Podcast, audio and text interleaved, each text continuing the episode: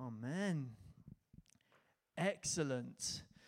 So, Borada, good morning, everyone. Uh, yes, and my name is Alan. Um, so, I am married to the lovely Rachel and help lead uh, the church plant team here. So, over the last four weeks, we have been journeying through James. And if I'm honest, it's felt like as though we've gone at quite a pace at times, flying through big chunks of text. Um, because James is packed full of wisdom, application, and a really high bar challenge. And we started in James 1 with growth and discipleship. James 2, faith leads to action, a particularly good talk, I must say. I did that one. James 3, controlling the tongue. And James 4, uh, last week on obeying. And today I'm going to tackle James 5 with the title Patience and endurance.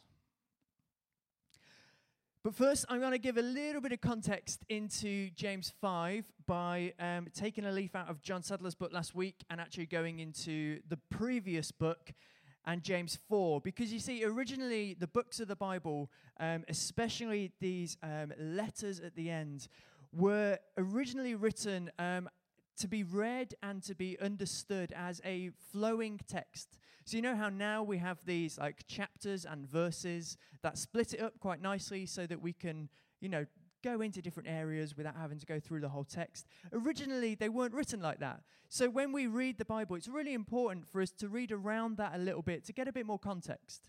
Because where now we have a nice, here's chapter 5.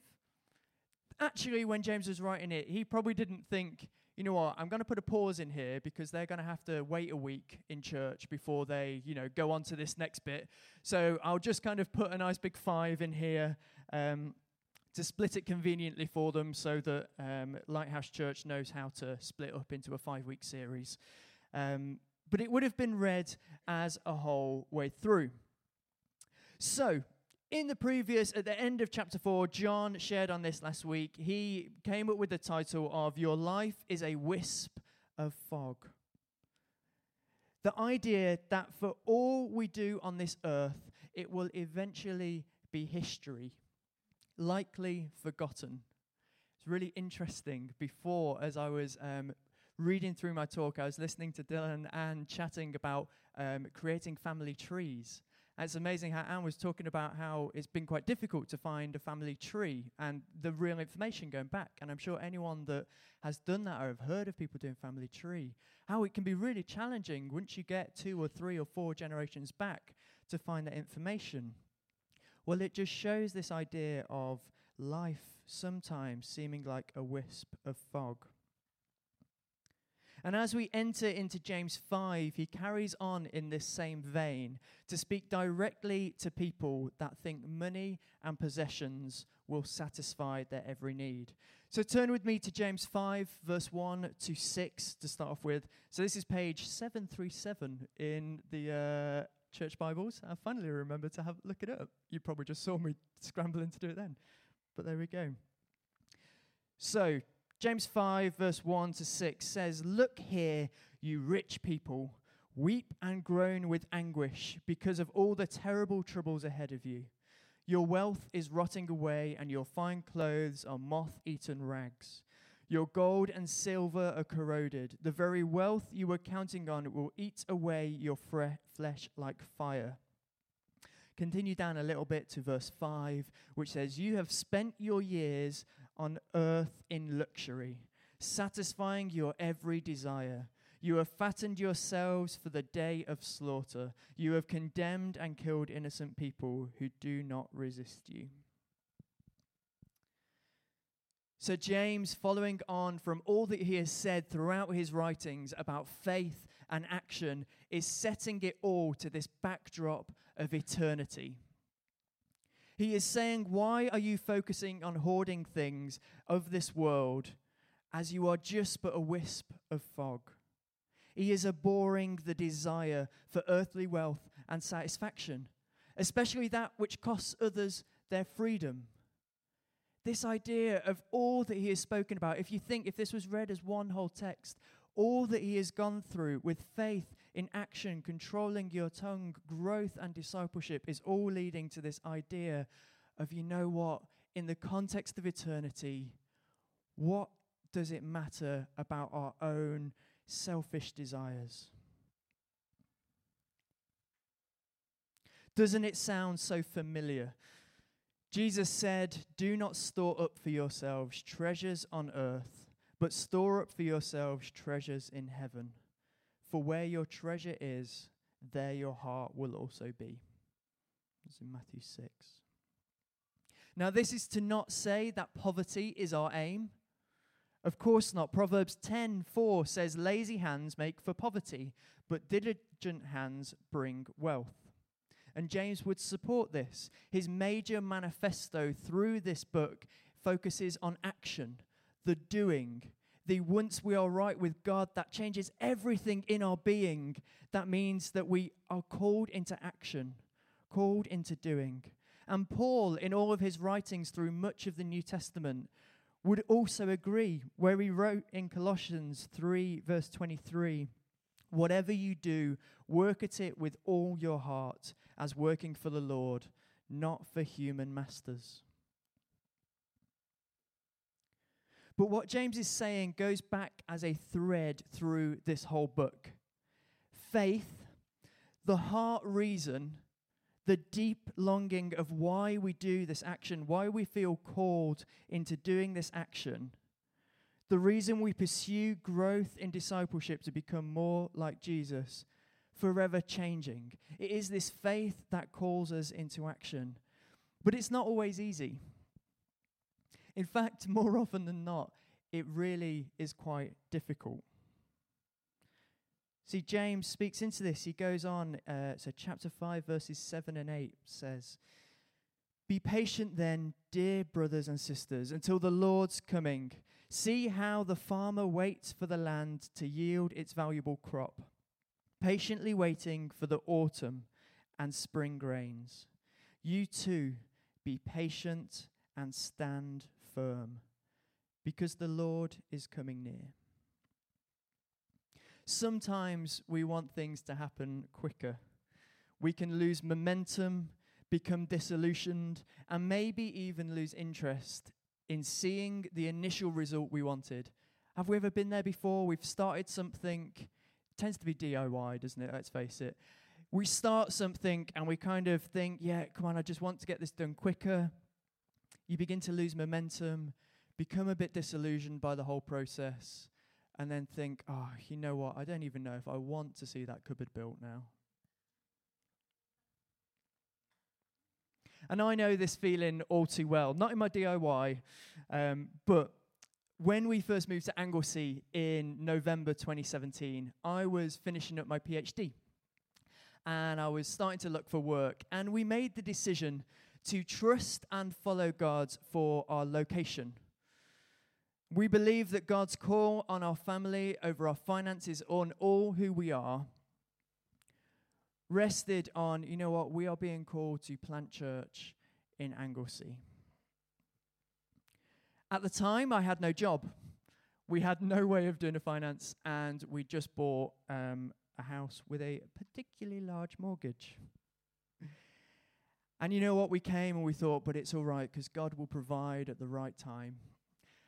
And in January, I was in that January following, so three months later, uh, just as I was about to hand in my PhD, I was offered the perfect job in Bangor. It was The sort of job that never comes up by location. So all of my peers through my PhD were all kind of looking globally for work. They didn't, you know, it was a real struggle. There's not many jobs out there post PhD to stay in academia. But this job came up and it was perfect. And I was offered the job, which is like, wow, this is, this is unheard of. And then I got a phone call a week later to say, oh, uh, Alan, um, really want you to have that job, but the job's going to move to Lancaster uh, due to funding issues. Is that all right? Right, you've got a young family, you can move, can't you? Because that's the expectation, is in academia, right, you move. Um, yeah, it was quite a blow because I thought, well, this is a like once in a decade opportunity. This sort of job will come up. Um, so I, I turned down the job. We'd just moved to Anglesey. We were committed to being here. Uh, decided to trust for something else. Lots of rejection followed. I applied for so many jobs. Um, it's unbelievable. I even went for one job where um, I just kind of thought, oh, it's all right. I'll be able to blag the Welsh language stuff. Uh, the first question was difficult. but we pushed um, pushed me to a point where I started actually a really daft sales job, like just a commission based sales job, just in desperation to try and get some money, some work. But it didn't really happen. And I soon I had to leave that job because it was um, demoralizing and actually costing me money, strangely. Um, but now, to put this all into context, I am passionate about good financial management. So that is why we keep strong links with places like Christians Against Poverty, CAP. That's why I um, try and run CAP money courses, because I am passionate about people um, not being controlled by their financial situation, but being able to control it so that it can be a blessing and they can serve from it. And this is very much how me and Rach have lived our married life. So it's our 10 year wedding anniversary coming up. And in that time, um, as we were students, we bought our first house. So while we were stu- students, can you imagine going into that first mortgage meeting, sitting down with the mortgage advisor and sort of saying, like, what's your income? Well, I've got a four hour job at Burton's that earns me a £100 a month.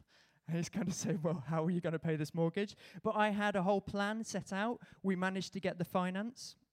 Um, we our first house we renovated and it added uh, 60% to the value. Um, we paid off our mortgage within five years while we were in Loughborough. Um, I've completed a year long business adventure called the One Pound Challenge um, that saw me turn one pound into a little over £20,000 in a year, which um, in some small kind of postgraduate sh- circles, um, I like this isn't to big myself up here, but I became a little bit of a minor celebrity. I would meet people and they would go, Oh, you are you that guy that with the pound? I'm like, Yeah, yeah, that's me.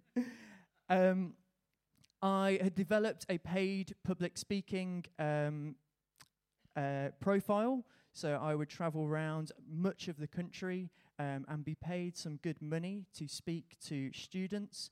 I appeared on BBC Radio 4 Saturday Live Show. I'd completed my PhD without much of a hiccup.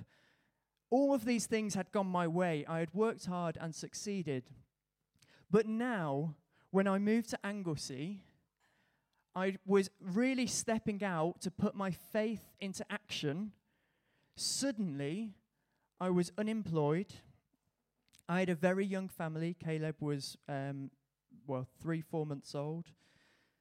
I had a mortgage that was intimately tied to my in laws, because as you know, um, me and Rach and John and Karen have bought a property together. Um, so if we defaulted on our half of the mortgage, I am making my in laws default on their mortgage, try and work out that conversation. We had all but one month of money left before some real serious problems were going to begin. This went on for about six or seven months, where each month I would be rejected again. Now, when you put in this into context that I have never felt this before, we were at a point where I was having to have conversations with John and Karen around, well, what can we do if I don't get a job soon? We were starting to consider that Rach felt really called into taking the lead on leading church and spending uh, lots of time with Caleb. And we were having conversations around, well, Rach, you're going to have to go back to work. You just have to. There's no other choice. Which for me um, was difficult. I'd always provided. At the time, people kept speaking over me persevere, persevere. It will come through at the 11th hour. Don't worry. Which is very kind of them all. Some of you are sat in this room, Marie, and it's it's all good, and it was lovely, and it is there to give encouragement. But you know what? At the time, it felt really difficult because I'm like, well, I feel as though the 11th hour has been and gone here. Come on, and then probably at 11:34, I would say it was, I eventually was offered a short-term contract. Um, it was pretty poorly paid, and it was not in my area of my research um, at all. But it was something. And it was six months where I thought, well, we can just about afford this, so I'll go with it. And then, with two months to go and doom impending again on that contract, I was offered a contract extension, which added another 12 months. So it was a maternity cover to keep uh, me at my at the work in Bangor. Um, and this was a bit more in my research expertise, a bit more in my interest. It was paid better, and but it still had a timer. It still had this 12 months. But as of January this year, so 18 months later, um, I'm now in a near enough permanent job. At the same employer where I started all this, it's a job right within my interests and skills. It is paid reasonably well. It has lots of opportunities for training and development. It is a job so much more perfect than the one that moved to Lancaster. It is unbelievable. See, patience and endurance. It was a really difficult time. It was, I would hate to ever go back to that point again. And throughout it, it has still been really challenging. But you know what? God has really been speaking to me something deep where I have always had success my whole life. Things have always gone for me. But in me stepping out and putting my faith into action, moving here, it put me into that place that I was so uncomfortable. But through patience and endurance, I believe that God has come through in a way that is just, it blows my mind. See, faith in action can be hard, but we have to make a choice for our hearts to align to become more like Jesus, to endure and to wait. James in chapter 5 uses the analogy of the farmer waiting for his crops and rain to do the gradual work. See, the farmer will plant and tend and then watch. He will watch in eager anticipation for the crop to ripen for harvest. As you've seen on the behind me, there was um, a video of a bean growing and with that, did you notice at first the bean grew down, that it rooted deep into the soil? And then eventually it begins to grow up into leaf and it spreads out, and more leaves are added, so there is more surface area for s- photosynthesis and to take in that. But first of all, it's got to go down. It has to root in the soil because that is where the goodness comes from, that's where the nutrients come from. And it's not right until the end that the bean finally forms and ripens for harvest. We are called to be planted, to tend, and to wait. There is a step in the planting, there is some hard work and graft in the tending, but we are also called to wait in patient endurance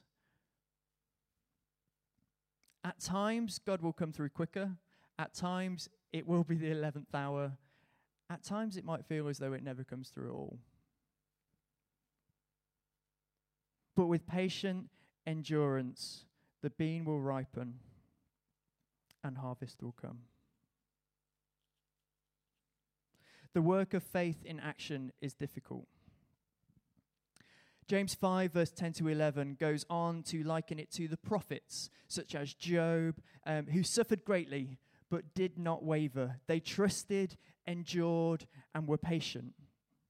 Here, James is taking people back to the hero, heroes of their faith, the people that they aspire to become, to say, Look at these guys, look at their story.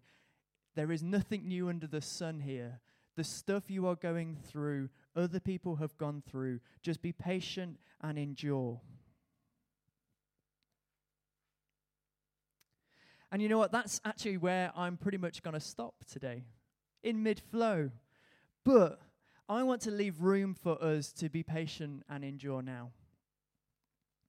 I know I've not covered all of James 5. Next week, um, those that are still around, are the weekend away, are going to have a time of prayer and of worship and communion. And you will get to reflect more on the end of James 5, where he um, uh, speaks on prayer But for now, I just want to give us some space to respond. Respond to the manifesto of James, this faith in action in the context of eternity. To recognize for all of our striving, it will get us nowhere without continually pursuing lifelong discipleship to Jesus. And that's it. We must have a steadfast patience and endurance. Things will not always go our way all the time. But how will we put in the hard yards of planting and tending our crops so that we might watch in eager anticipation for harvest?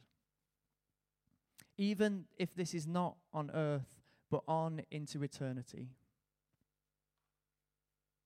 So, how else to respond but to wait now in prayer?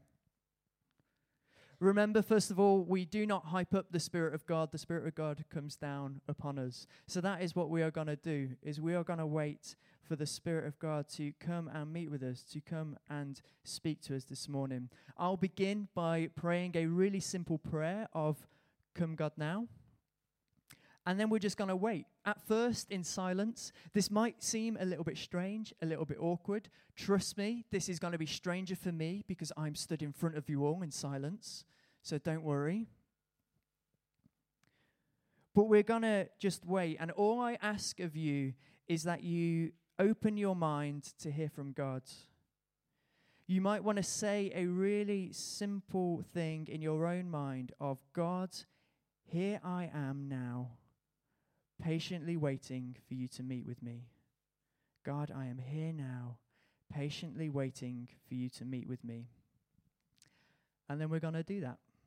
We're going to wait.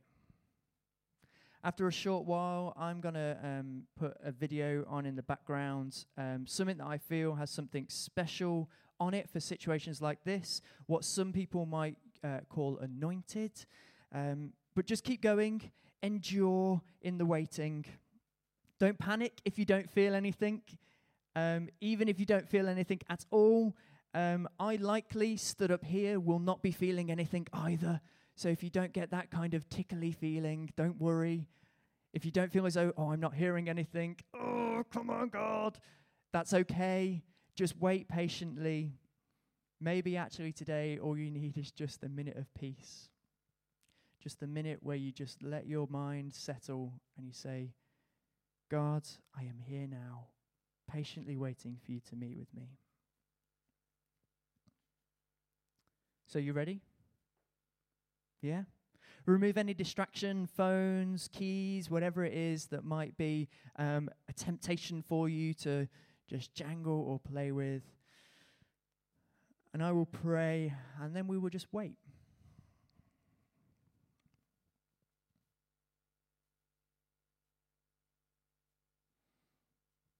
So, yeah, Lord Jesus, as we journey through James and he sets it to eternity, God, we come before you now and we wait. Come, God, now and meet with us, I pray.